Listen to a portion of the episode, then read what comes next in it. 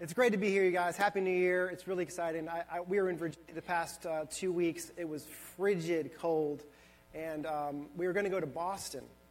Believe it or not, on Wednesday, we had a flight, just Shannon and I, go, to go to Boston. We're in the airport, and the plane actually breaks down. So it was a miracle because we, would still be in Boston right now, frozen. So we, I wouldn't be able to preach today or whatever, so it was a miracle. But um, I'm good to be back. I'm glad, I'm glad to be back. Jags Bills today.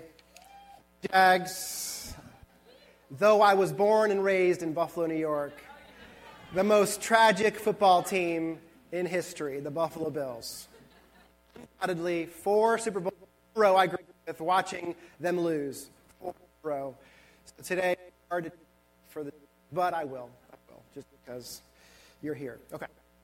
Well, um, the theme that we've talked about, that kind of that's been on the heart a lot of, a lot of us as we prayed for this year, this coming year, has been this idea of moving into a, a season, into a, a time of overflow, and that that our our movement as a church into this season of pouring out, of loving outside of ourselves, that it's a, th- a theme of overflow. And so I want to put that in the context of families, in the context of ministry to children, teenagers to adults, young adults. And, and my heart really is burdened for this. I feel like I've, I've had this message for a while, and, um, and this is the time we're going we're gonna do it to kick off the, kick off the new year. So I, I want to pray and, uh, and ask the Lord just to come and speak about this to us. Father, I thank you, Lord, for this morning's worship. I thank you, Lord, for your faithfulness, your goodness. I pray, Lord, you to awaken us, Lord, to your love for kids and for young people. But most of all, Lord, just that you would awaken us to the purposes that you've created us for. I pray you would just break off, Lord, any misconceptions, any dullness.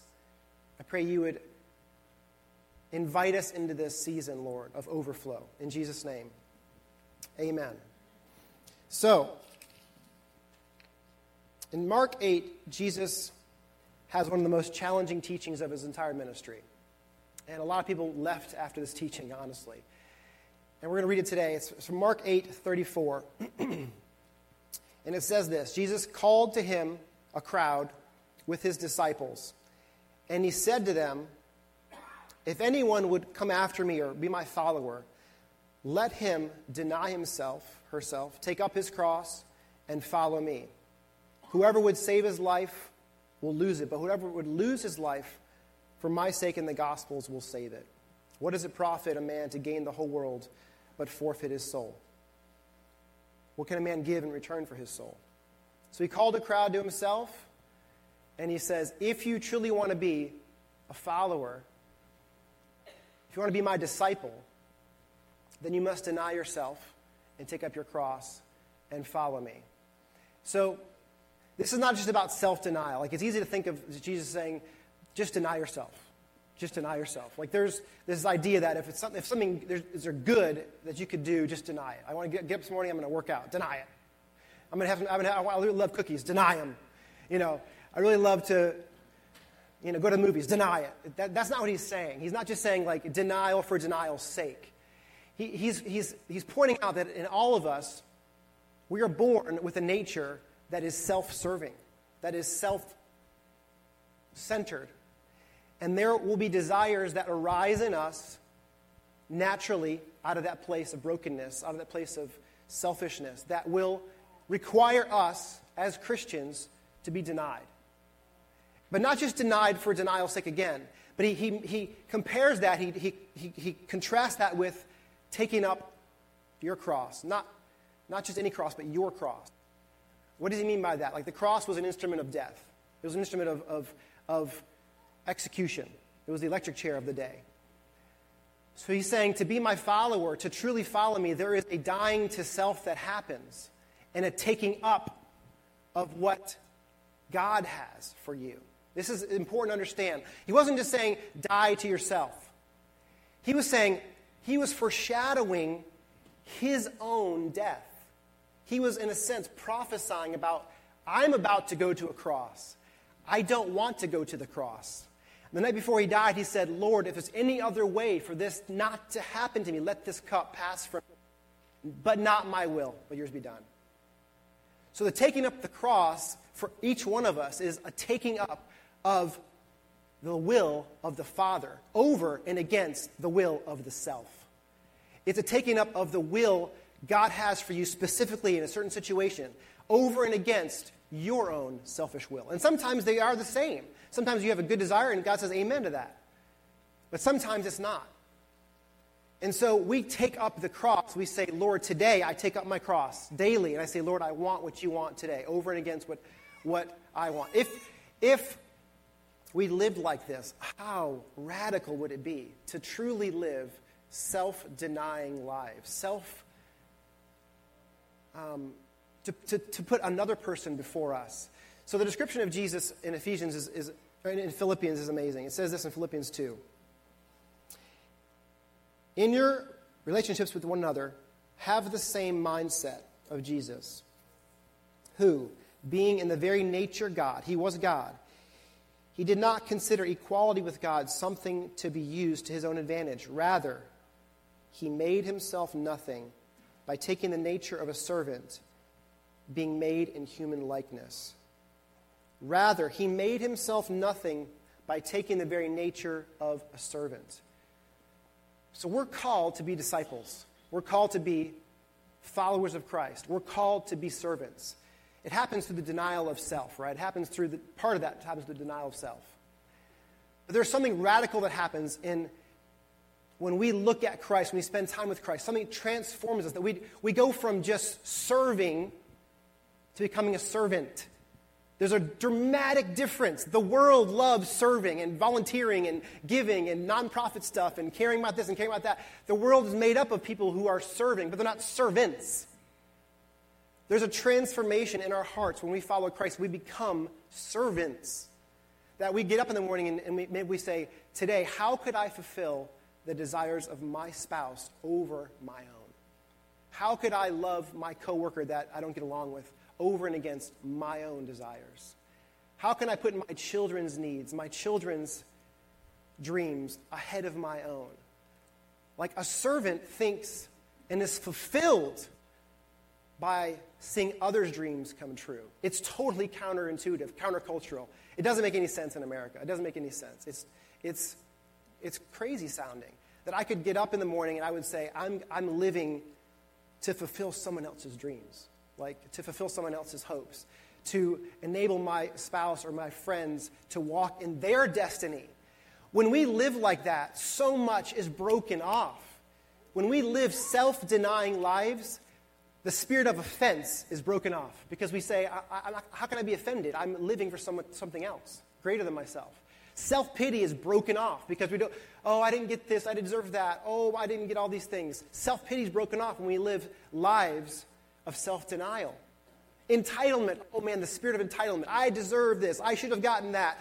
They got that. I didn't. I don't, I'm not as wealthy as them. I'm not successful. The entitlement's broken off when we live self denying lives and taking up the cross. Because we walk in the will of God. There's no other greater place to, to, to experience life than, than the will of God. Recently, as an example, we, uh, we sold our house and we bought a new house and we made some money we sold, at the you know, high, bought at the low, and all that kind of stuff. So we bought a fixer upper. And so that was like two months ago. And I have lost my salvation five times. No, I'm just kidding. I'm just kidding. No, but, but seriously, it has consumed me. And fixing up this house, a new kitchen, new laundry, new deck, new, new everything, thinking in my, in my in my mind thinking that when this is done, I'm going to have such satisfaction. I'm going to have such joy. And it's pretty much done, and I don't have that much satisfaction. I mean, there is a sense of like, wow, it's done. But maybe if we would have left, you know, and come back six months later, like fixer upper or something, come, oh, it's amazing. I don't, yeah, it's great. But I did some of this stuff. I know the mistakes I made. Like, I know the things that were done wrong. I see the errors. I see the chips in the cabinet, the wrong appliances that I bought. I see the problems. The, I see all these things. I'm like, I'm not satisfied. And whatever, whatever was in my heart thinking that once I get this, I'll, I'll feel that, it, it just hasn't happened. And that's the elusiveness. when we live for those things, not, not there's anything wrong with renovating a house, but did, I, did we seek the Lord? I think we did. But do we even ask the question? Like, Lord, we made some money. Do we spend this money now on, on a new house and fixing it up and all this stuff? Like, there's orphans in Africa. There's missionaries in the Muslim world. Did I even ask? Lord, this money could change a missionary's life or an orphanage's existence or whatever.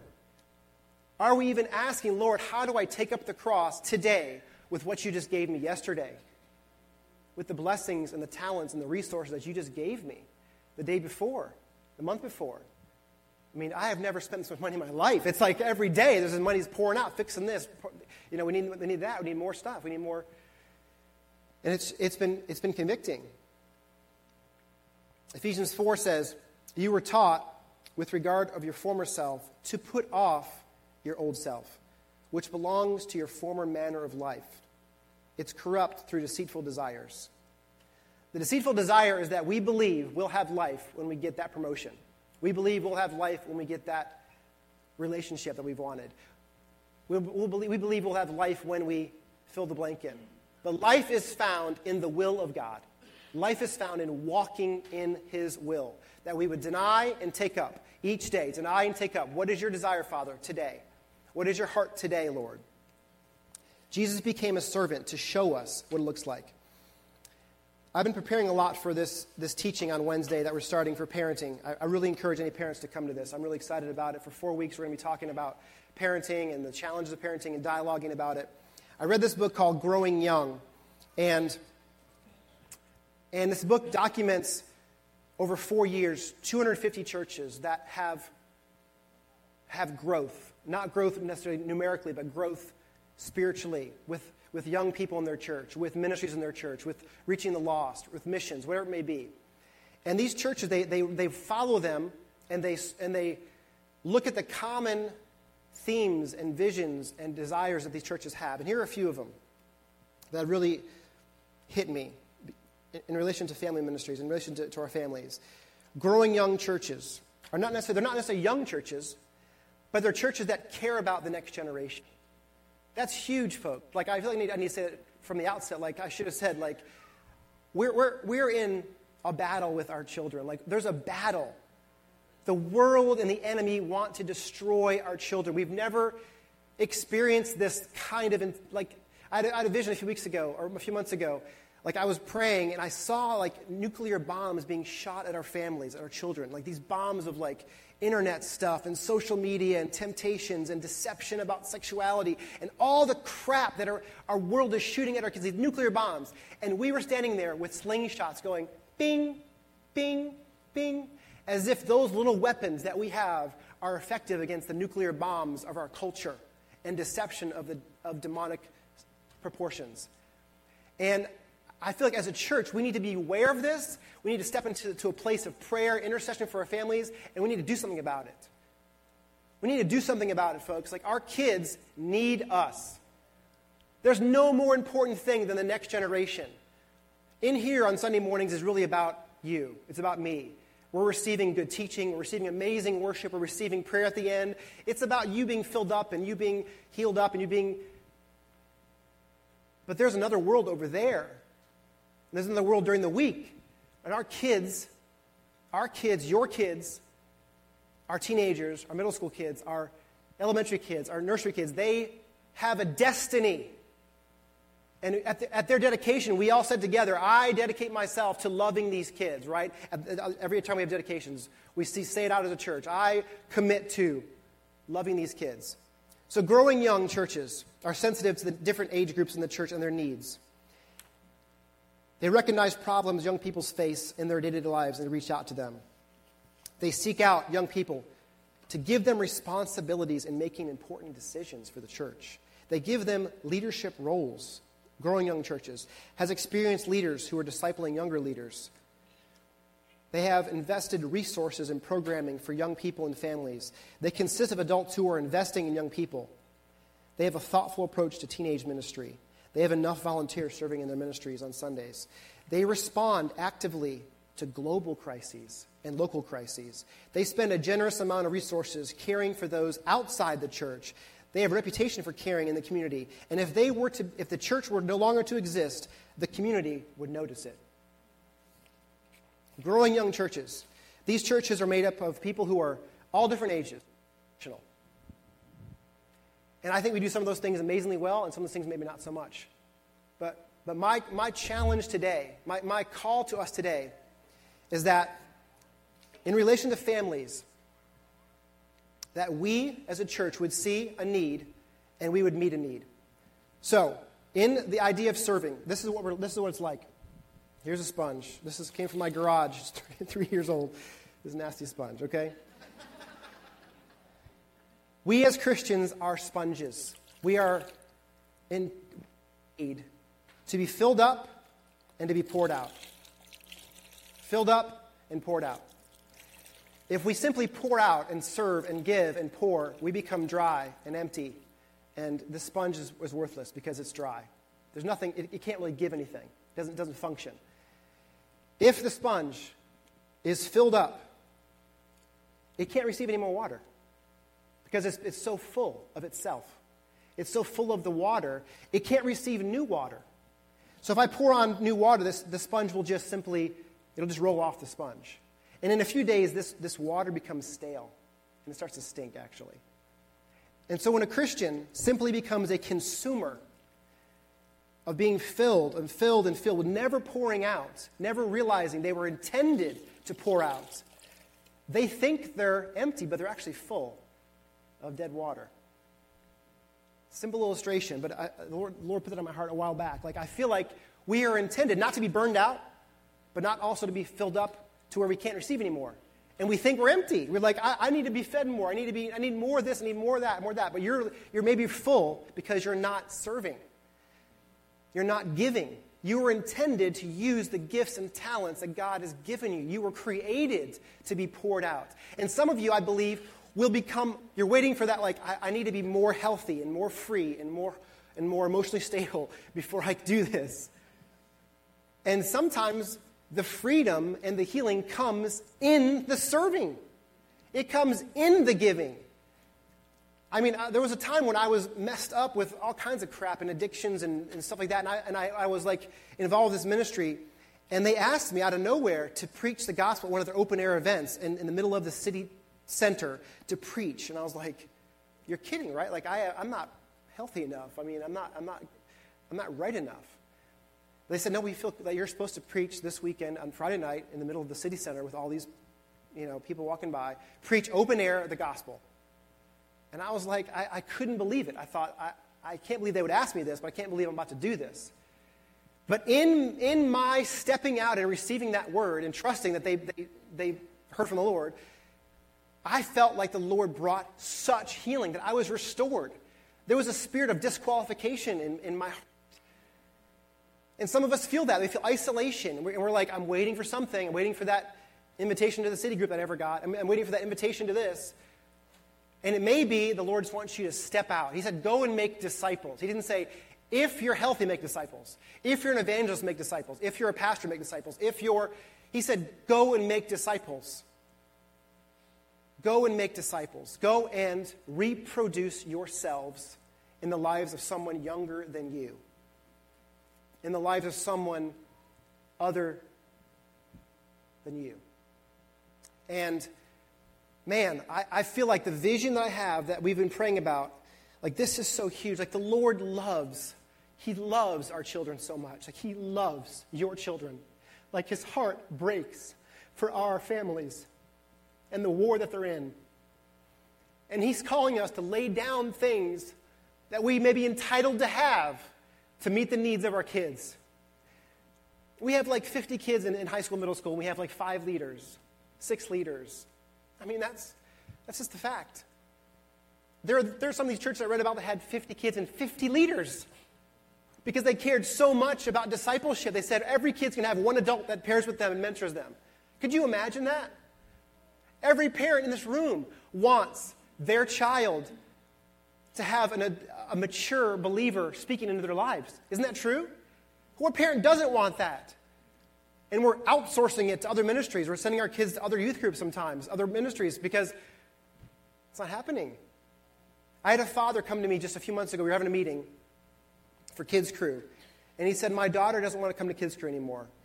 She's in fourth grade and she doesn't want to come anymore because she doesn't connect, because she has one leader and then that leader comes back six weeks later because that's the rotation. You know, we, the policy is, or the, the, the, procedure is, if you're a parent, we ask you to serve every six weeks because it's giving back. Some, some, some, some parents watching your kids and you're watching other, other kids. So that's, that's, the, that's the, the general idea of, of our child care.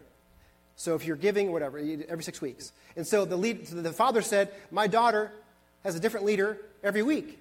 So she may share something, and then next week the leader has no idea. And so she doesn't even see that same leader for six, other, six weeks later. And he said, Brian, and this is, this, is a, uh, this is a smart guy. And he's like, I respect him a lot. He said, Brian, if there's one thing I'd focus on this year, Brian, 2018, one thing, address this issue of relationships with kids. All the stuff we've done over there, putting the gym over there and making the playground and putting TVs in rooms, getting teachers for all the kids and having rotations of, of teaching, all great stuff.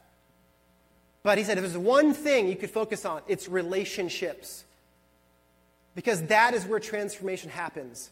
That is when you come to Christ. If you came to, if you came to Christ, it's probably because someone cared about you, or several people cared about you. It wasn't at a Billy Graham crusade. Maybe it was. But for most of us, it's from relationships. That's what it is. And so he said, This paradigm, I can't email this out and say, This is what we need. I can't text this out. I have to say this in front of you. This is what we need. We need relationships with adults and kids, adults and teenagers. We need relational ministry, life on life. And so, what this looks like, I'm just going to just to throw it out there. This, what this could look like in Kids Crew, for example, is Two of us, me and, let's say, Brian Bags. Me and Brian Bags decide we're going we're to love the first grade boys. I don't know why we do that, but let's say we do that. first grade boys. We're going to be in there every week for the whole semester. The way it would work is one week he's in there, next week I'm in there. One week he's in there. So those kids have those two leaders the entire time. But we'd be in here for, we'd be in here for worship every time. Every week, we'd still be in here for worship. We wouldn't miss worship. We'd miss the talk. We'd, we'd, be, we'd, be, we'd be in here for worship, and there'd be other leaders over there kind of watching the kids as they're in, as they're in, the, in the gym playing. But relationships would begin to form. Me and Brian, hanging out with first grade boys, hanging out talking to them. They share something. We tell each other. We pray for them. Maybe after church, we go to see a movie one time, take them to the beach, whatever. Real life on life stuff begins to happen over consistency, over time together. It's a whole new paradigm. I would love to see this happen in every, from, from high school down through, through uh, two year olds, honestly. The, the challenge of our church is we have one service. So that's been the challenge. We have one service. And so you can't go every week, you'd never be in church. But we can create something where this is a compromise. So I'd ask you to pray about this and think about this. It's a whole new paradigm, and I believe the Lord's put it on my heart for this year that we would begin to address the issue of relationships. That that father would be able to say by, by May that my daughter has connected with, a, with an adult leader. And, and, he, and she texts her and she calls her sometimes and she says, I'm praying for you. How did your test go this week? How did your thing with your, your sporting event go? That's where life and that's where transformation takes place is through relationships. But it takes a denial of self because you're entitled to be in here. You're entitled to get filled up. So maybe the Lord would say, Love first grade boys. we are a family. That's, that's the reality. I mean, we are a family.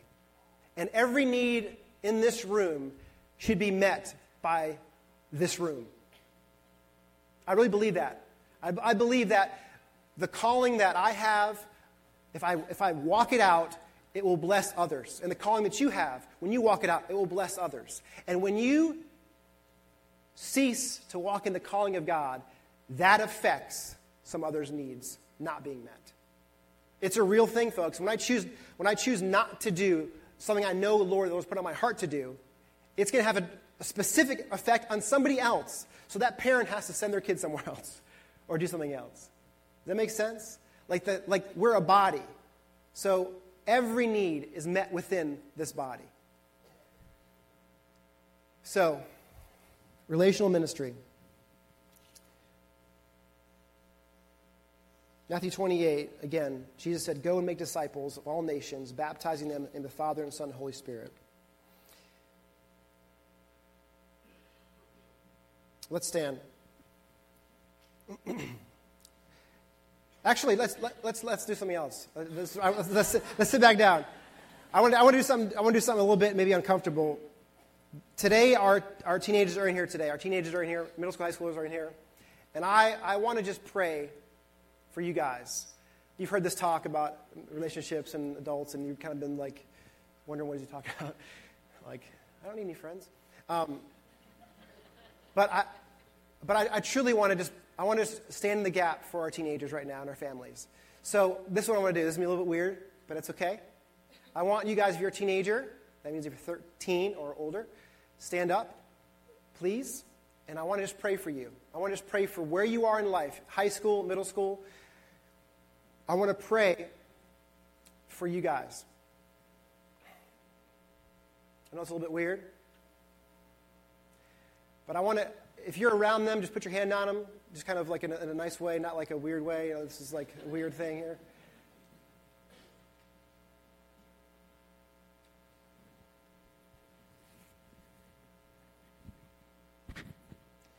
Yeah, sixth grade, seventh grade, eighth grade, ninth grade, tenth grade, eleventh grade, twelfth grade, thirteenth grade. Okay. I want you guys to know that you guys are so treasured by the Lord. His heart for you is so real. He has a destiny for you and a plan for you. So, Father, we just pray for these young friends, God, in our midst that have destinies, that we have the opportunity and the privilege of loving. We pray, Lord, that you, God, you can, you can change a dull heart in an instant, Lord. You can change a bored spirit in an instant, Lord. And I pray, Lord, in the name of Jesus, that you would encounter these young ones in a powerful way, that they be wrecked, Lord. They be wrecked for you, God. I pray, Lord, that they would encounter your spirit in a way that has been unmistakable, Lord, and that they would say, I am different because of the Holy Spirit's influence in my life. Father, I pray in Jesus' name that you, Lord, would visit them in the night and you would call them to their true destiny. We say that you are victorious over sin, you're victorious over the world. In Jesus' name, we declare your destiny in this moment.